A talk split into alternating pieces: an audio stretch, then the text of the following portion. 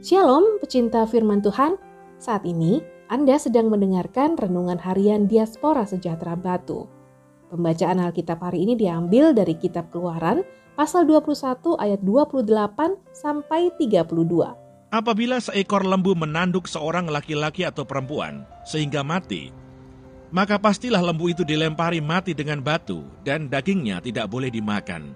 Tetapi pemilik lembu itu bebas dari hukuman tetapi jika lembu itu sejak dahulu telah sering menanduk dan pemiliknya telah diperingatkan, tetapi tidak mau menjaganya, kemudian lembu itu menanduk mati seorang laki-laki atau perempuan, maka lembu itu harus dilempari mati dengan batu, tetapi pemiliknya pun harus dihukum mati.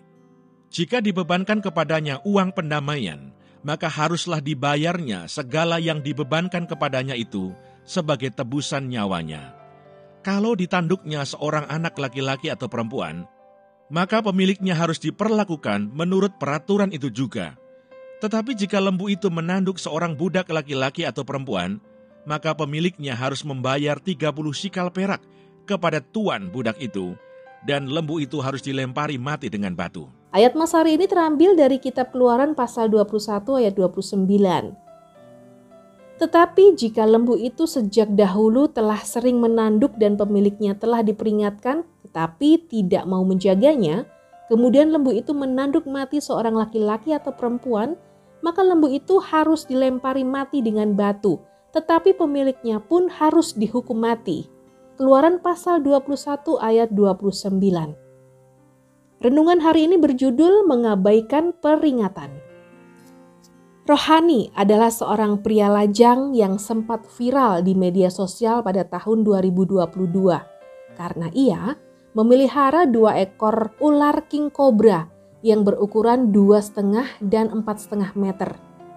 Rasa sayang rohani terhadap binatang peliharaannya itu begitu besar, sehingga ia mengabaikan nasihat dan peringatan dari sanak saudaranya akan bahayanya memelihara binatang tersebut. Selain membahayakan dirinya sendiri, binatang tersebut juga dapat membahayakan orang lain. Dan benar saja, akhirnya rohani harus meregang nyawa karena digigit ular yang telah dipeliharanya selama lima tahun itu dengan penuh kasih sayang. Kematian rohani sebenarnya dapat dihindari asal saja dia bersedia mendengarkan dan tidak mengabaikan nasihat dari orang-orang yang mengasihinya akan akibat dari memelihara binatang beracun.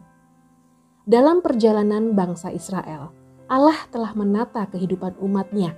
Dan dalam bacaan saat ini, Allah memberikan konsekuensi dari mengabaikan peringatan yang dapat mengakibatkan kematian orang lain. Poin dari nasihat tersebut adalah supaya umat memperhatikan dan melakukan dengan sungguh-sungguh aturan-aturan yang Tuhan buat, sebab aturan tersebut akan menjadikan kehidupan sosial antar orang Israel menjadi tentram dan tidak merugikan sesamanya. Dengan aturan tersebut, Allah juga hendak mengajarkan supaya Israel tidak memiliki hati yang bebal, yaitu orang yang sudah tahu salah, dikasih tahu bahwa itu salah, tetapi masih saja berbuat salah. Setiap aturan yang Tuhan berikan bertujuan untuk memperbaiki karakter yang tidak benar dalam diri anak-anaknya. Oleh karena itu, janganlah kita mengabaikan aturan-aturan tersebut.